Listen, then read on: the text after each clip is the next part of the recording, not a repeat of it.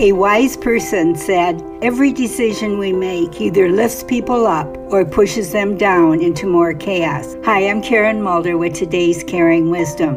Soon we will hold presidential elections, and I worry that there will be continued chaos and division in our country.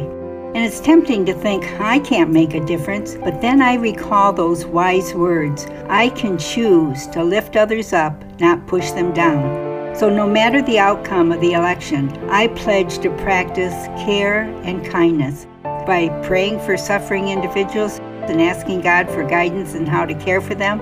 I vow to listen to others' viewpoints, and I will remember that every person is worthy of dignity and God's love. Will you join me in choosing care and kindness? God bless. Thank you for visiting wisdomofthewounded.com resources on how to care well.